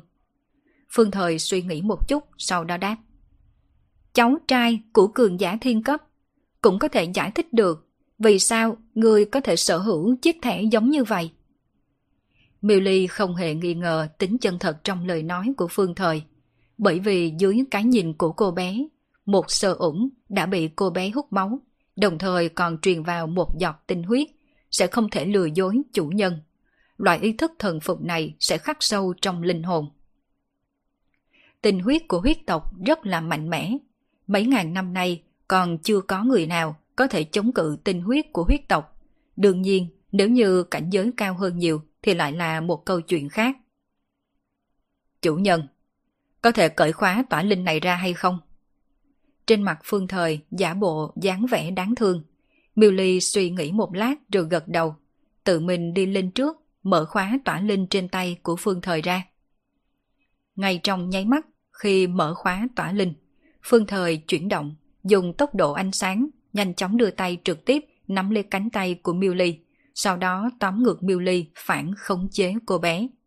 Tất cả những chuyện này được phát sinh quá nhanh, mà căn bản là Miêu Ly không có một chút phòng bị.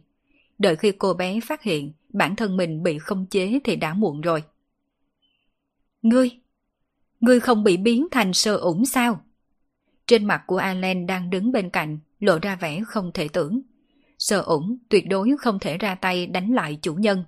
Mà một màn trước mặt này nói rõ, cậu bé kia không hề bị biến thành sơ ủng của Miêu Ly. Chỉ là điều này sao có thể? Thân làm sơ ủng, không ngờ dám ra tay với chủ nhân. Người không sợ lọt vào phản vệ sao?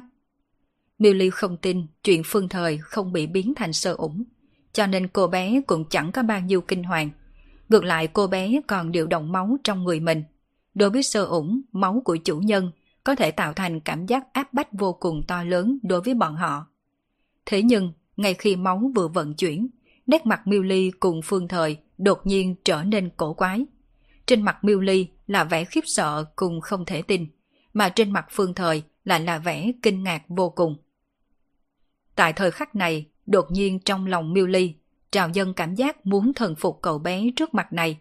Hơn nữa theo máu huyết của cô bé vận chuyển, cảm giác này ngày càng mãnh liệt. Điều này khiến cô bé không cách nào tin tưởng nổi.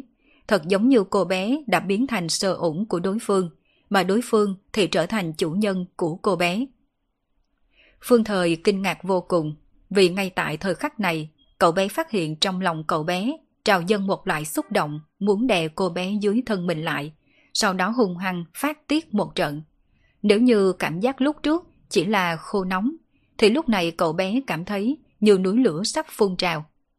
Tuy rằng tuổi cậu bé không lớn lắm, nhưng Phương Thời không phải loại người cái gì cũng không hiểu. Rất nhiều chuyện cậu bé đều biết, mà lúc này cậu bé chỉ còn cách dùng lý trí mạnh mẽ ngăn chặn cảm giác kích động này. Thả tôi rời đi, tôi sẽ không làm tổn thương cô. Trên mặt Miêu Ly lộ ra do dự, mà Allen gần như không chút suy nghĩ lập tức đồng ý thay cho Miêu Ly. Nếu cậu muốn rời khỏi, tôi có thể đưa cậu rời khỏi, nhưng cậu không thể nào tổn thương Miêu Ly. Bởi vì thân phận của Miêu Ly tương đối đặc thù, là huyết mạch thân vương, nên các cường giả bên trong lâu đài không dám dùng thần thức theo dõi tình huống trong sảnh. Vì vậy bọn họ không hề biết tất cả những chuyện xảy ra trong sảnh này. Cô đi chuẩn bị xe đi, sau đó chạy xe đến cửa sảnh lớn cho tôi. Phương Thời rất là tỉnh táo, cậu bé biết, cho dù cậu bé có thể trốn ra khỏi lâu đài, cũng không thể tính là an toàn. Nhưng nếu cậu bé không rời khỏi lâu đài, chắc chắn cậu bé sẽ chẳng còn cơ hội nào để mà chạy trốn. Được rồi, được rồi, tôi sẽ làm theo lời cậu nói. Cậu không nên thương tổn đến Miu Ly. Allen vội vàng gật đầu, lại vội vàng đi ra khỏi sảnh. Không bao lâu, đã lái một chiếc xe dừng trước cửa sảnh lớn. Phương Thời đưa tay đặt ở eo Miêu Ly. Từ góc nhìn của người ngoài, hai người giống hệt một đôi tình nhân thân mật không có khoảng cách. Cửa sảnh lớn vốn có người làm, thế nhưng mà Allen lại đuổi hết đám người làm đi chỗ khác. Phương Thời không chế Miêu Ly chậm rãi lên xe, đóng cửa, mà Allen thì ngồi phía trước làm tài xế. Hiện tại, tôi sẽ đưa cậu rời khỏi lâu đài cậu không nên gây tổn thương cho Milly. Nghe được những lời Allen đang ngồi phía trước nói, ánh mắt của Phương Thời hơi lóe. Thoạt nhìn người lái xe này là bạn của Milly, nhưng không hiểu sao, cậu bé cảm thấy dường như đối phương đang giúp bản thân mình chạy trốn khỏi lâu đài. Nếu không có đối phương, Millie sẽ không nghĩ tới chuyện biến mình thành sơ ủng. Thậm chí sau khi bản thân mình ép buộc Millie, cô ấy còn cực kỳ phối hợp đối với mình, thỏa mãn toàn bộ yêu cầu của mình. Đương nhiên ý nghĩ này cậu bé chỉ để trong lòng mà thôi, đương nhiên sẽ không nói ra. Xe nhanh chóng chạy ra khỏi lâu đài, chỉ một giờ sau đã lái vào trong thành phố. Chẳng qua Phương Thời biết đây vẫn không thể tính là nơi an toàn. Đối với cường giả thiên cấp, vượt qua khoảng cách này chỉ là chuyện mấy giây mà thôi. Chị Allen, có phải chị cố ý làm như vậy không? Billy vẫn an tĩnh làm con tin ngồi đằng sau, đột nhiên yêu ớt mở miệng. Mà sau khi nghe thấy những lời cô bé, thân thể Allen đang lái xe phía trước khẽ rung, không quay đầu mà trực tiếp đáp. Billy à, em suy nghĩ nhiều rồi. Em không nghĩ nhiều. Ngay khi em trở về, chị Allen đã lập tức chạy tới lâu đài. Hơn nữa, còn gợi ý để em biến cậu ta thành sơ ủng. Sau đó khi chị ra ngoài lấy xe, hoàn toàn có thể báo tình huống cho người trong lâu đài. Thế nhưng mà chị không làm vậy, mà bây giờ chị còn lái xe về hương giáo hội. Mặc dù hiện nay hắc ám hội nghị cùng giáo hội đã kết minh, nhưng hơi thở thần thánh của giáo hội vẫn là khắc tinh của huyết tộc chúng ta. Nếu như trốn ở chỗ này, thần thức của trưởng lão khó mà có thể cảm ứng được. Chị Allen, chị nói cho em biết đi. Chị làm vậy không phải là vì cố ý muốn giúp cậu ta thì còn là gì? Sau khi nói xong câu đó, cũng có lẽ là vì kích động nên máu trong người Milly lại dâng trào cuồn cuộn. Mà ngay trong nháy mắt khi máu cô bé dâng trào, Phương Thời lập tức không áp chế nổi xúc động trong cơ thể, trực tiếp đặt Milly lên ghế ngồi. Này, cậu, cậu muốn làm gì? Milly trở nên kinh hoàng, nhưng cô bé tuyệt vọng phát hiện ra thân thể cô bé mềm nhũng vô lực, căn bản không cách nào chống cự cậu bé. Hơn nữa từ nơi sâu trong linh hồn của cô bé còn có ý nghĩ xúc động phải phối hợp cùng cậu bé. Cảm giác kích động này chậm rãi chiêm cứ ý thức của cô bé. Các người! Alan đang ngồi ghế lái trước, nhìn thấy tình cảnh đằng sau thông qua gương chiếu hậu, sắc mặt đỏ lên, lập tức định dừng xe ngăn. Nhưng ngày sau đó cô bé lại thấy hai tay Milly không ngờ chủ động ôm lấy cổ của đứa bé trai kia. Trong lúc nhất thời, cô không biết bản thân nên làm thế nào mới đúng. Các người... Thuộc quên đi, tôi không quan tâm. Allen cắn răng trực tiếp lái xe vào một bãi đổ xe tư nhân, sau đó cấp tốc xuống xe, đứng bên ngoài mấy chục mét, nhìn chiếc xe không ngừng đung đưa, tâm tình cô cũng trở nên phức tạp. Hồi lâu sau xe mới dừng lay động, nhưng Allen không đi qua ngay, mà yên lặng đứng chờ ở nơi xa. Trên xe, Phương Thời nhìn cô gái toàn thân phím hồng, bị bản thân mình đè bên dưới, nét mặt có chút xấu hổ. Nhất là khi cậu thấy ánh mắt lạnh như băng của đối phương, trong lòng của cậu bé lại tràn đầy áy náy. Chuyện kia... Thật không phải tôi cố ý đâu. Tôi cũng không biết tại sao lại như vậy. Phương Thời giải thích Thế nhưng mà Billy không trả lời cậu bé. Một lúc sau, cô bé mới lạnh như băng nói. Có thể rời khỏi người tôi được chưa? À, xin lỗi. Phương Thời vội vàng hấp tấp bò dậy mặc quần áo, mà Milly cũng mặc không đổi sắc, ngồi dậy. Chẳng qua ngay sau đó trên mặt cô bé lộ ra tức giận, bởi vì cô bé phát hiện đồ của bản thân mình bị xé nát hoàn toàn, căn bản không thể nào mặc tiếp được. Bên trong xe, bầu không khí vô cùng xấu hổ. À, để tôi đi tìm quần áo cho cô. Phương Thời hoảng hốt chạy xuống xe, nhìn bóng lưng hốt hoảng của cậu bé. Milly đột nhiên cảm thấy tâm tình mình khá hơn một chút. Nhưng ngay sau đó nhìn thấy Allen đến gần, sắc mặt cô lại âm trầm. Milly, chị biết, em trách chị, nhưng chị không còn cách nào khác. Đây là trách nhiệm tộc trưởng của chị giao xuống yêu cầu chị nhất định phải cứu được cậu bé này. Tộc trưởng của chị sao? Miêu Ly cảm thấy có chút không dám tin. Một người tu luyện phương Đông là có thể khiến cho tộc trưởng tộc nightmare chú ý hay sao? Em cũng biết đó. Tuy rằng chúng ta đã hợp thành một thành viên trong Liên minh phương Tây, nhưng đó chỉ là nhằm vào phương Đông mà thôi. Trong nội bộ vẫn có tranh đấu. Nếu tộc trưởng tộc chị lên tiếng yêu cầu huyết tộc thả người tu luyện trẻ tuổi phương Đông, hẳn là bọn họ sẽ biết thân phận của cậu bé không tầm thường. Sợ rằng sẽ không đồng ý giao người ra. Mà cho dù bọn họ có đồng ý giao người, cũng sẽ tạo thành một đống chuyện phiền phức. Bởi vì tộc trưởng tộc chị muốn thả cậu bé này quay trở về phương Đông. Mặc dù Liên minh phương Tây có nội đấu, nhưng vẫn có một điểm mấu chốt, chính là không thể có liên quan gì đến phương Đông, nếu không sẽ bị khép vào tội thông đồng với địch nhân.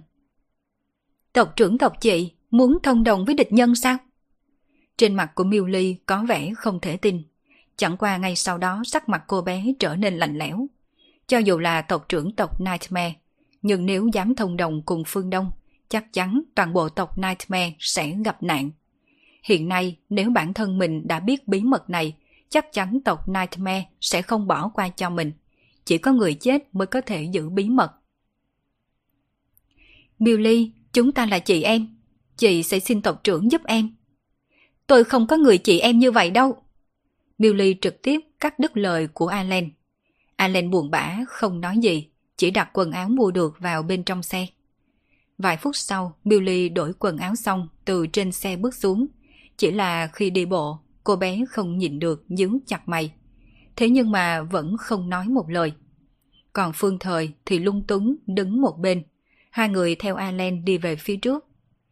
Đi vòng quanh bãi đầu xe dưới đất vài vòng, xuyên qua mấy con đường tắt. Rốt cuộc, bọn họ tới trước một tòa nhà được xây dựng theo phong cách cổ xưa.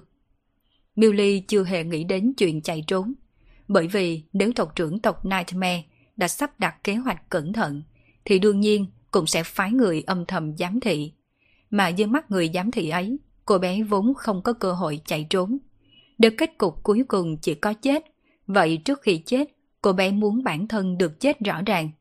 Vì sao tộc trưởng Nightmare lại ra tay cứu cậu bé phương Đông này? Đây là một sân khấu kịch ba tầng. Alan dẫn theo phương thời cùng Millie đi xuyên qua sân khấu rạp hát, cuối cùng dừng ở hậu hoa viên. Bên trong hậu hoa viên này đã có một người phụ nữ ngồi chờ sẵn. Người phụ nữ này đang ở độ tuổi phong vận, lười biếng ngồi dựa lưng vào ghế, phong tình vô hạn. Thế nhưng mà đám người đang đứng hai bên lại không dám nhìn thẳng vào người này. Bởi vì người phụ nữ ấy chính là tộc trưởng của tộc Nightmare, cũng là một vị cường giả thiên cấp. Không tới 40 tuổi đã bước chân vào cảnh giới thiên cấp, mặc dù cũng có một phần nguyên nhân vì hiện nay thiên địa linh khí nồng đậm, nhưng phần lớn nguyên nhân là vì người này có thiên phú quá khủng bố. Phải biết rằng trong toàn bộ liên minh phương Tây, cường giả mới chỉ chừng 40 tuổi đã bước vào cảnh giới thiên cấp không vượt quá 5 người. Mà người phụ nữ trước mặt này đã bước chân vào cảnh giới thiên cấp từ 3 năm trước.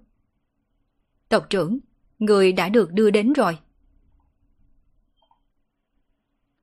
Alan vừa thấy người phụ nữ kia lập tức cung kính hành lễ, sau đó lui sang một bên.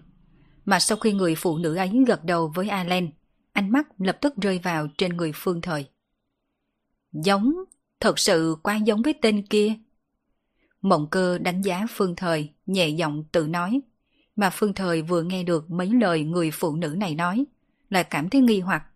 Bản thân mình giống ai cơ? Cậu tên là Phương Thời, đúng chứ? Tôi có thể tính là bạn gái cũ của cha cậu. Nghe thấy những lời mộng cơ nói, Phương Thời ngây ngẩn cả người. Không ngờ cha già nhà mình còn quen biết tộc trưởng tộc Nightmare. Mà vừa thấy dung mạo của tộc trưởng trước mặt này, trong đầu cậu bé đột nhiên hiện lên một suy nghĩ. Không phải, người này có quan hệ gì với cha mình đó chứ? Là hồng nhan tri kỷ hay sao? Cha cậu không nói cho cậu biết chuyện ông ấy đã từng tới phương Tây sao? Và cả những chuyện ông ấy đã trải qua ở phương Tây. Mộng cơ nghi ngờ nhìn về phương thời. Không, cho đến tận bây giờ, cha tôi vẫn chưa từng nói cho tôi biết quá khứ của ông ấy. Phương thời lộ ra bộ dáng tôi và cha tôi không quen không biết. Mộng cơ cũng trợn trắng mắt. Tên Phương Minh này thật là, không ngờ đã bao nhiêu năm rồi, mà cậu ta vẫn không nói cho con mình biết địa vị thân phận của bản thân trong giới tu luyện phương Đông, kể cả những chuyện cậu ấy đã trải qua ở phương Tây. Nếu như cha cậu đã không nói, thì tôi cũng không nói. Chỉ là tôi và cha cậu, thậm chí cả hai người mẹ của cậu đều có quan hệ khá thân thiết. Trước đây, khi chị cậu được sinh ra ở nước ngoài, còn do chính tay tôi sắp xếp bệnh viện. Cậu cứ gọi tôi một tiếng gì là được rồi. Ngay như vậy, Phương Thời lập tức hiểu rõ. Hẳn người trước mặt này là bạn bè của cha mẹ mình. Hơn nữa quan hệ giữa đôi bên còn không tệ lắm. Đến hiện tại, trong lòng của Phương Thời lại nghĩ đến hẳn là ngày xưa, cha mình lăn lộn trong giới tu luyện không tồi chút nào. Chỉ có điều, cha không nói cho mình và chị biết thôi. Thật giống như những cường giả vô cùng lợi hại trong mấy bộ phim trên TV. Không phải họ thường thích quay về thành phố nhỏ, sống ngẩn giật như một người bình thường sao? Dì à, sao dì biết cháu bị bắt đến phương Tây? Phương Thời hỏi một vấn đề mà cậu bé quan tâm. Chuyện bản thân mình bị bắt, ngay cả cha mình cũng không biết. Vì sao người gì trước mặt này lại có thể biết? Sau khi cậu bị bắt, chị của cậu đã gọi điện thoại cho cha cậu ngay. Chẳng qua, thằng cha của cậu thật là một người rất không chịu trách nhiệm, trực tiếp gọi một cuộc điện thoại cho dì, nhờ dì chăm sóc cậu một chút. Cha cậu còn nói, gần đây cha cậu đang đi du lịch với hai người mẹ của cậu, không thể đến đón cậu trở về được. Phương Thời quay đầu trừng trắng mắt, lời này thật sự đúng là phong cách của cha mình. Sau khi nhận điện thoại của cha cậu, dì đây đã bắt đầu sai người điều tra. Đương nhiên cũng biết cậu bị ai bắt tới phương Tây. Lúc này mới sắp xếp cho Alan cứu cậu đưa đến nơi này. Mộng cơ cười cười, mà Miêu Ly đang đứng một bên vẫn không nói một lời. Thật giống như hết thảy trước mặt đều không có quan hệ gì với cô bé. Tốt rồi, tạm thời cậu cứ ở đây mấy ngày. Có gì ở đây rồi, không ai có thể tìm được cậu đâu. Đợi khi chuyện này lắng xuống, dì lại nghĩ biện pháp đưa cậu trở về phương Đông. Ừ, không biết, dì định xử lý cô bé này ra sao? Phương Thời hơi do dự một chút, thế nhưng sau khi cậu bé nhìn Miêu Ly vẫn quyết định mở miệng dò hỏi. Vấn đề này không thể để lộ ra ngoài, nếu không tộc Nightmare của dì sẽ trở thành kẻ địch chung của Liên minh phương Tây. Vì vậy tiểu công chúa huyết tộc này chỉ có một kết cục, đó là hoàn toàn ngậm miệng thôi. Lúc nói lời này, mộng cơ không hề che giấu sát ý. Sắc mặt Allen thay đổi, muốn mở miệng cầu tình. Chẳng qua phương thời mở miệng trước một bước. Gì? Có thể bỏ qua cho cô bé hay không? Nghe được phương thời cầu tình thay mình, trên mặt miêu ly lộ ra kinh ngạc.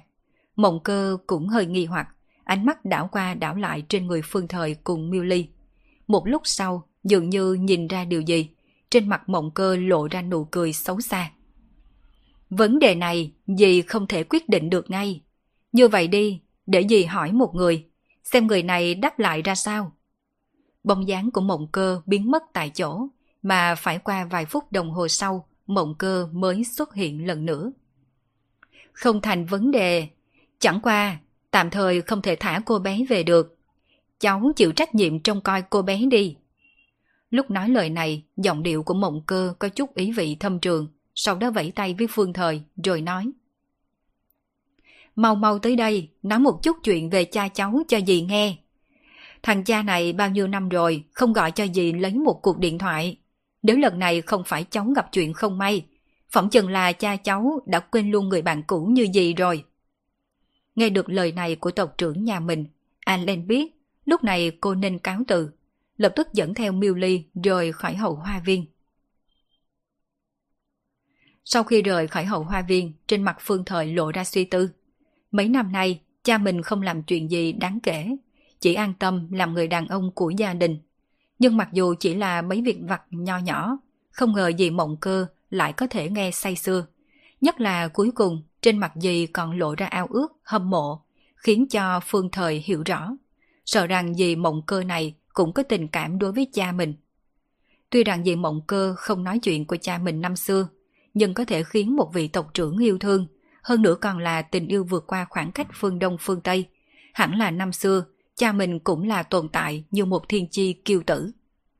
Vừa suy nghĩ vừa đi về phía trước, không bao lâu, Phương Thời đã thấy được Allen đang đứng chờ mình trước cửa viện. Trong khoảng thời gian này, Billy sẽ ở lại đây, mà em ấy cũng đã đồng ý với tôi, sẽ báo tin bình an về cho gia tộc. Vì vậy trong một thời gian ngắn, huyết tộc hẳn là sẽ không nghi ngờ. Cậu cũng không cần bắt nạt em ấy. Nghe thấy những lời Alan nói là nhìn thấy nét mặt Alan, Phương Thời cảm thấy vô cùng xấu hổ. Chẳng lẽ bản thân mình lại cầm thú như vậy? Chuyện trên xe lúc trước chỉ là một chuyện ngoài ý muốn mà thôi. Cậu bé cũng không biết vì sao mình không thể không chế bản thân. Hiện nay em ấy không muốn nhìn thấy tôi. Cậu nhớ an ủi em ấy nhiều một chút. Ừ, tôi có việc cần rời đi trước. Alan đi một mạch, bỏ lại một mình Phương Thời đứng ở cửa viện. Tiến không được mà lùi cũng không xong. Đang lúc cậu bé cảm thấy không biết phải làm sao, thì đột nhiên trong viện truyền đến giọng nói của Miêu Ly. Đứng nơi cửa làm gì? Nếu muốn giám thị tôi, thì quan minh chính đại vào đây đi. Hiển nhiên trong lòng Miêu Ly, Phương Thời là người có trách nhiệm giám thị cô bé. Tuy rằng vừa rồi cô bé đã gọi điện báo bình an cho gia tộc ngay trước mặt Alan, nhưng nhất định vị tộc trưởng kia của tộc Nightmare sẽ không để tâm. Hiển nhiên sẽ sắp xếp người đến giám thị mỗi một hành động của mình. Tuy bản thân bị hiểu nhầm, nhưng Phương Thời không giải thích. Bước vào viện nhìn Miu Ly lạnh mặt ngồi trên ghế, sau đó nói. Cô yên tâm đi, tôi sẽ không tổn thương cô. Đợi khi chuyện này được sắp xếp ổn thỏa rồi, tôi sẽ nói với dì Mộng Cơ đưa cô trở về. Thả tôi trở về, cậu cảm thấy điều đó có thể sao? Cậu cảm thấy tộc Nightmare sẽ để một người biết tộc Nightmare thông đồng với giới tu luyện phương Đông rời khỏi nơi này sao? Lời Miêu Ly nói khiến Phương Thời giật mình. Quả thật, nếu để Miêu Ly trở về, sẽ là tai họa lớn đối với tộc Nightmare. Vì sự áy náy của mình đối với Miêu Ly, nên mình có thể thả cô bé đi.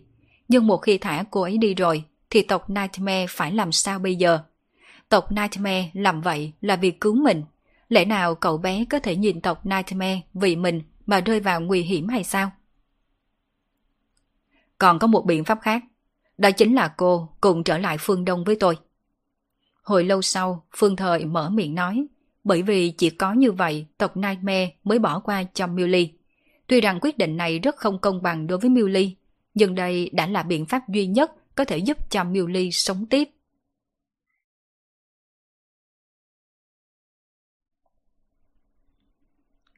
Seku, một khu vực bờ biển ở phương Đông.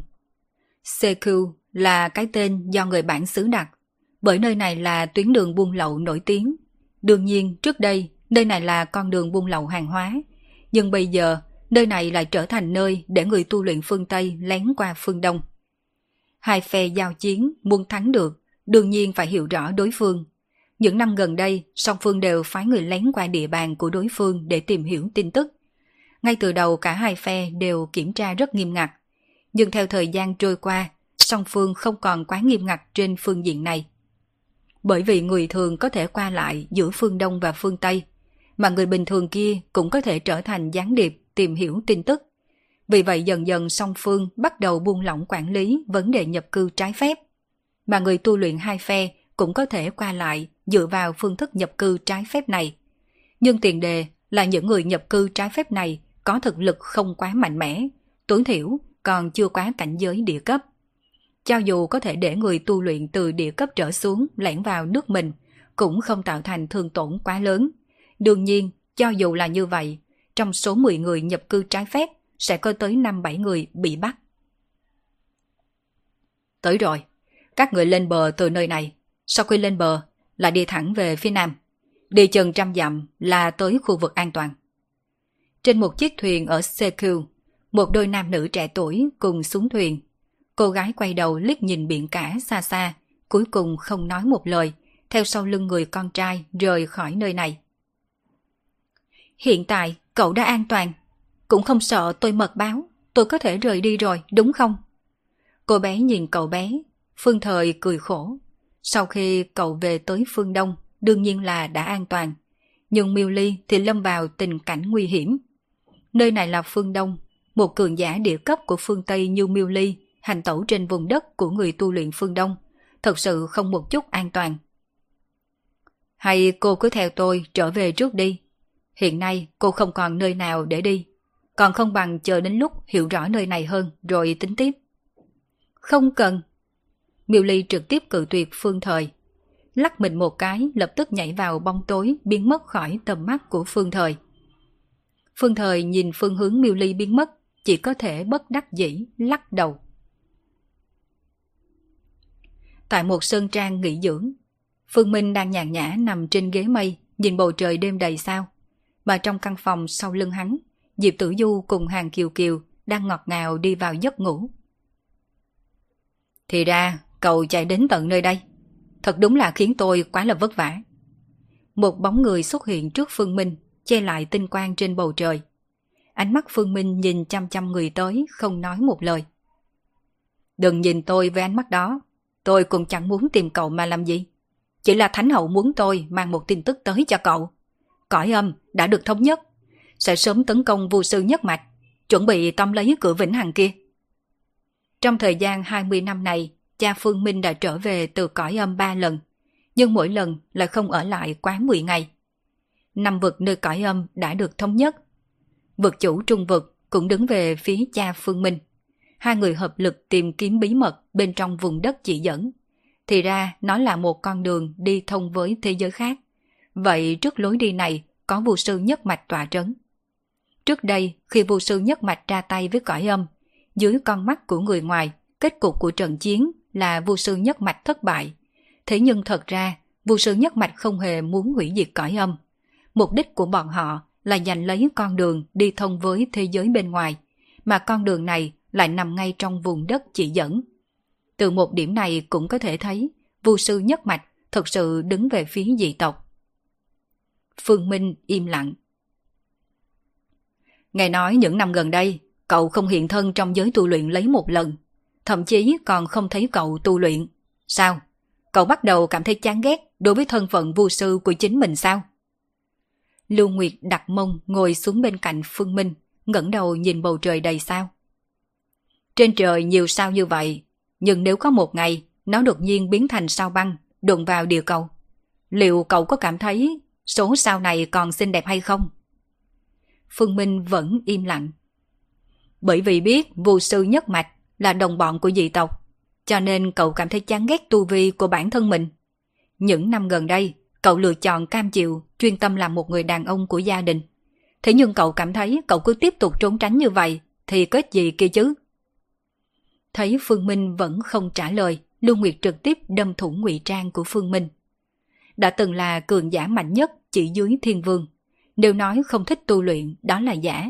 Nhưng Phương Minh lại có thể làm được tới mức không tu luyện lấy một lần trong suốt mười mấy năm qua. Hẳn nguyên nhân là vì hắn đang trốn tránh. Vu sư nhất mạch là kẻ địch của nhân tộc, mà bản lĩnh của Phương Minh lại đến từ vu sư nhất mạch. Điều này khiến cho hắn muốn trốn tránh tất cả. Trốn tránh cũng chỉ là vô dụng thôi. Rốt cuộc, cậu vẫn phải đối mặt với hết thảy. Cuộc chiến đấu nơi cõi âm này, cho dù là thắng hay thua, cậu vẫn phải tham gia. Lưu Nguyệt vỗ bả vai của Phương Minh đứng lên. Bóng người đi vào trong bóng tối biến mất không thấy. Ánh trăng chiếu xuống phủ lên người Phương Minh. Hồi lâu sau, khi sương sớm thâm ướt hết quần áo, rốt cuộc Phương Minh mới đứng lên, xoay người đi trở về phòng. Thượng Hải Đã qua ba tháng kể từ khi trở về từ phương Tây, Phương Thời cũng đã khôi phục cuộc sống thường ngày tới trường về nhà. Chỉ có điều trong lòng cậu bé biết, mỗi khi trời tối trong đầu cậu bé lại hiện lên bóng dáng của cô bé tóc vàng kia. Thời gian 3 tháng trôi qua cũng không biết hiện nay cô bé ra sao.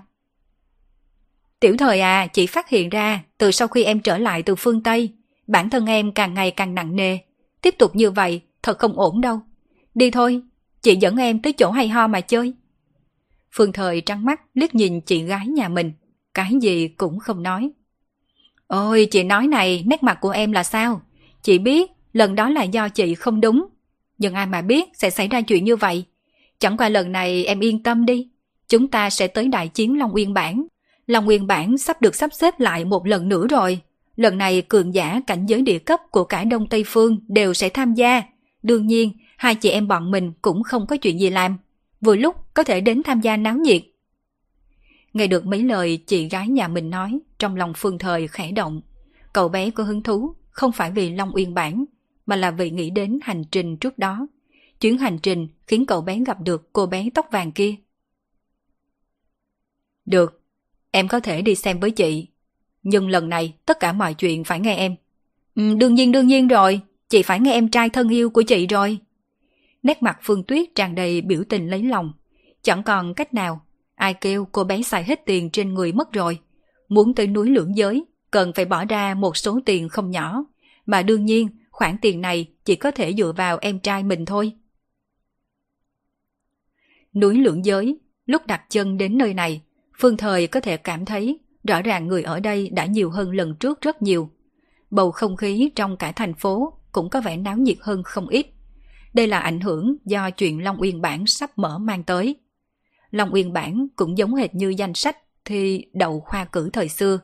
Làm gì có người đọc sách nào lại không muốn đề tên lên bản vàng. Thời cổ đại có bao nhiêu người đọc sách muốn đề tên lên bản vàng, thì thời nay có bấy nhiêu người tu luyện muốn leo lên Long Uyên Bản. Vất vả lắm, Phương Thời cùng Phương Tuyết mới tìm được một khách sạn. Hai người mau chóng cất hành lý rời khách sạn, đang chuẩn bị đến chỗ ăn cơm. Tiểu Thời à, em đang làm gì? Phương Tuyết phát hiện đột nhiên em trai mình bỏ mình lại rồi chạy nhanh vào con ngõ nhỏ. Vì vậy cô bé khó hiểu mà hô. Chị à, chị ăn cơm trước đi, em có chút việc.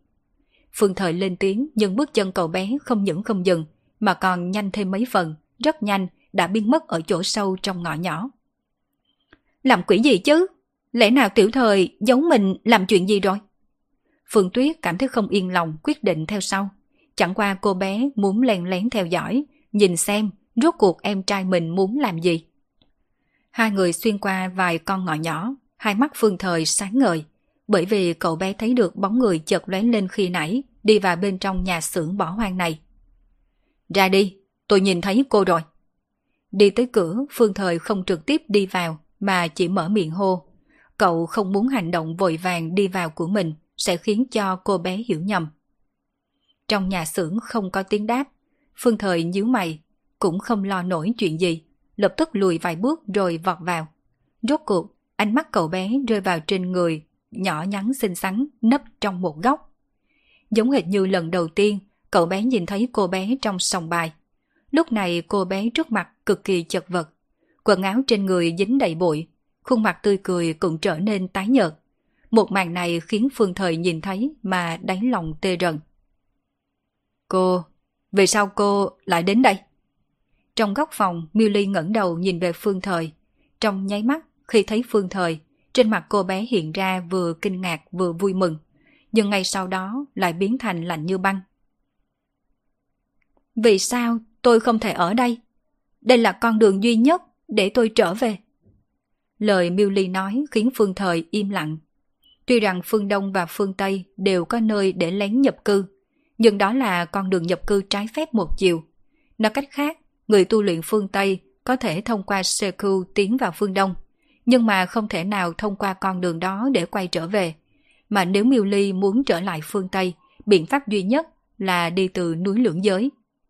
Người có diện mạo phương Tây rõ ràng như Miêu Ly lại xuất hiện ở nơi toàn người tu luyện phương Đông như núi lưỡng giới, thật sự là một chuyện cực kỳ nguy hiểm. Cho nên suốt một tháng này, Miêu Ly vẫn luôn trốn bên trong nhà xưởng bỏ hoang. Ngày ẩn nấu, đêm hoạt động, muốn tìm được một con đường an toàn thông đến phương Tây. Chỉ là nói cho cùng, Miêu Ly vẫn là huyết tộc, mà huyết tộc lại cần máu để duy trì sinh mạng. Ở nơi như núi lưỡng giới, căn bản Miêu Ly không dám hút máu của người khác. Cho dù có gặp phải người có thực lực kém hơn mình, cô bé cũng không dám ra tay. Một khi bại lộ thân phận, sợ rằng cô bé có chấp cánh cũng là khó thoát. Phương Thời đã hiểu rõ cũng không nói gì, mà yên lặng đi lên trước, vươn tay tới trước mặt Miêu Ly. Đôi mắt màu xanh lam của Miêu Ly nhìn Phương Thời một hồi. Giữa lúc Phương Thời chuẩn bị giải thích, đột nhiên Miêu Ly nắm lên cánh tay cậu bé, sau đó hung tợn cắn. Tuy rằng rất đau, nhưng Phương Thời vẫn cứng rắn, không rút tay. Rõ ràng Miêu Ly đang trả thù cậu bé. Trong khoảng thời gian này, cậu bé đã điều tra tin tức về huyết tộc. Tuy rằng huyết tộc phải hút máu người mới có thể sống, nhưng hoàn toàn có thể khiến người bị hút không cảm thấy đau đớn. Hồi lâu sau, Miu Ly mới ngừng cắn, sắc mặt cũng dễ nhìn hơn một chút. Nhìn Miu Ly, Phương Thời thở dài một hơi, sau đó nói. Chỉ cần cô đồng ý với tôi, sau khi cô trở lại phương Tây, sẽ không để lộ bí mật của tộc Nightmare. Nhất định tôi sẽ đưa cô trở về phương Tây. Ái chà, giọng điệu người nào thật là to lớn đó nha. Quả nhiên bị chị đoán trúng rồi. Nơi cửa truyền đến một giọng nói, trên mặt Miêu Ly lộ ra đề phòng, mà Phương Thời thì không thèm quay đầu.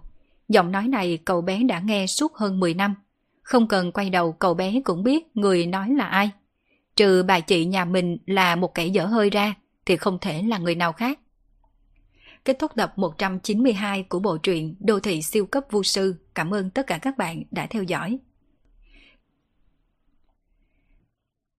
Diễn biến gì tiếp theo sẽ xảy ra đây? Mời các bạn đón nghe. Đừng quên đăng ký kênh, bật thông báo để được đón nghe sớm nhất. Còn nếu các bạn thấy hay, thì hãy chia sẻ và donate ủng hộ để có kinh phí duy trì việc đọc. Thông tin donate thì có để ở dưới phần miêu tả. Xin cảm ơn các bạn rất nhiều.